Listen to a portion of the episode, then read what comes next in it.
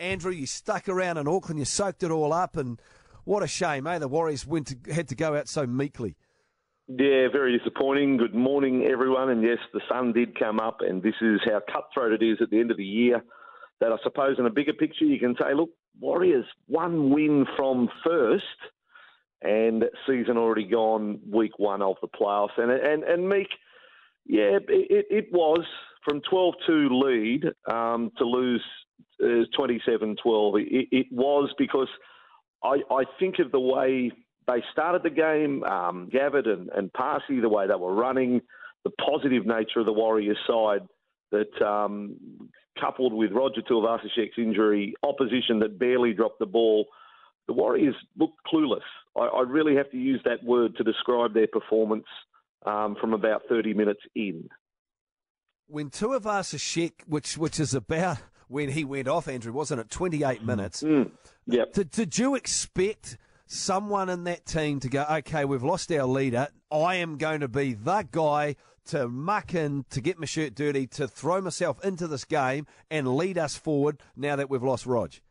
Well, ab- absolutely, absolutely. I wasn't thinking for one moment, oh, that's it, that's the end of the Warriors. And, and the reason I had good, I had good reason to have some belief in that because we saw that from very early days in the season um, when Shaun Johnson was sidelined and Mason Lino would come into the side and and the, the Warriors had, you know, more than once, uh, more than a handful of times this year, covered for the loss of star players and and carried on. Um, but uh, gee, go through the second half and find me a set where you think, wow, they're really, you know, they're all guns blazing, nice and direct, and they're rolling over the top of Penrith because it just didn't happen.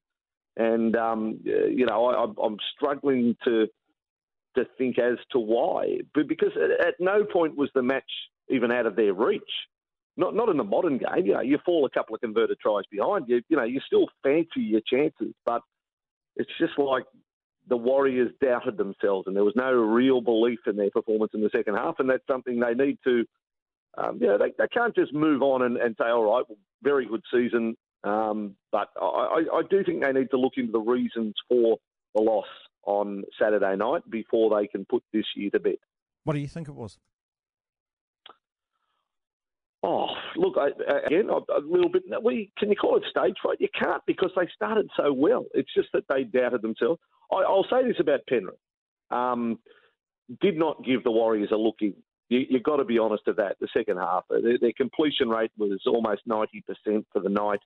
Um, the kicking game, the number of line dropouts they forced, it was all those, uh, you know, semi-final type things that you want to do for a blueprint for victory. So um, but then you go into some other numbers and offloads and, and you know, tackles made, uh, missed tackles. The, the, Warriors weren't that bad in some numbers. But I just know what I saw with my own eyes that one team grew in confidence as the game went, and the other team's confidence went south. Well, and Maloney, how in a, was that the individual performance from the weekend, Andrew? His ability to assert himself uh, on that game and just dominate for Penrith?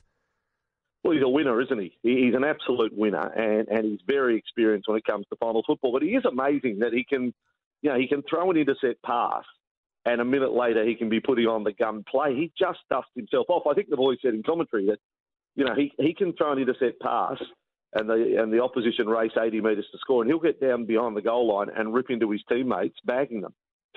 we don't mention of the intercept pass. He'll be there. Come on, we're going to defend. We're going to chase harder. All of that. He just he just moves on, and and perhaps that's a mentality that the Warriors needed to tap into more the other night. That there, there, there didn't seem to be anyone bouncing about. Um, you know, I, I, look, I, I don't want to um, isolate players, but you look at someone like Solomon Kata. Now he made some bad errors in the first half, and you would have liked to have think, right, I'm going to make up for this, but I didn't see enough of Solomon. You know, go in for those hard runs that he's that he's capable of. Um, I, I, just didn't see enough of it. There were sets. I know Shaun Johnson's cop criticism, but there were sets inside Panthers 20 where Shaun didn't put a stamp on the game. You know, I, I just think there's you know lots of lots of players need to look at um, individual performances um, from uh, Saturday night and hope that they're better better for it next time around because I don't think the Warriors are going to go away. I think they're going to build on what they did this year, and, and hopefully we're talking about them playing in the final this time next year. It's Vossy uh, who's here with us as we're talking in NRL. It was a sad night for Pierre. He smashed his TV remote and then went and lay, Yeah, I know. went and lay outside on the lawn looking at the stars for a while. So, so tell us this for, for Warriors fans who are a little bit down about that. Make us excited about uh, coming up. What team do you look at and go, now they're actually in for an exciting run the next few weeks? I think everyone is based on the first week of the finals. Did, did, did you see? I mean, first of all, Friday night Melbourne South is as good as any finals match I've ever seen. Mm, Uh, better than State of Origin for tension and quality and intensity, and the crowd just you know edge of their seat all night. So that set a very high benchmark. But it, well, you couldn't have seen Penrith. I mean, Penrith's going to be a good side to follow. If you if you want to get some sort of cruel solace, wouldn't it Oh. be good if Penrith went all the way to the grand final now? Having having you know beaten the Warriors in week one to return to form, Just for Phil Um, Gould. yeah, just, just Do it for 10-year Gus. plan. For Gus. Yeah, Gus. Gus is a good man, and, and the Panthers go on. And Nathan Cleary is a former Warriors ball boy and was one of the first players up to Simon Mannering after full time. So why, why don't Warriors fans get on the Panthers uh, and see how they go this week, playing Cronulla for the first time in uh, in history in a final? The two teams that came into the competition. What? Hey, What? What about this for a narrative? You, What kind of I don't- stat someone must that? have thought of this. Maloney Hmm. knocked out the Warriors. He went to a grand final with the Warriors. He Yes, knocks right. out the Sharks. He went to a, won a premiership, Yes, and I'm they've hearing you. still and they've still got the Roosters to go, Bossy. That's right. Then they play the and then There's and your then story. What if they play Melbourne? Well, that's the club he made his debut. He was with Melbourne. He You know what? play him in. against all against his former clubs, one week after the other. He's And cheeky what if enough to. Cameron Ciraldo was to win the grand final in his eighth game as a coach? And in two of those eight games, he beat Melbourne. Wouldn't that be amazing? There you go. so Don't- get don't on you think- There- There's, there's, there's our therapy session over. Yeah, we're good. We're good. terrific season, Warriors. Um, but uh, now get on Penrith. Beauty.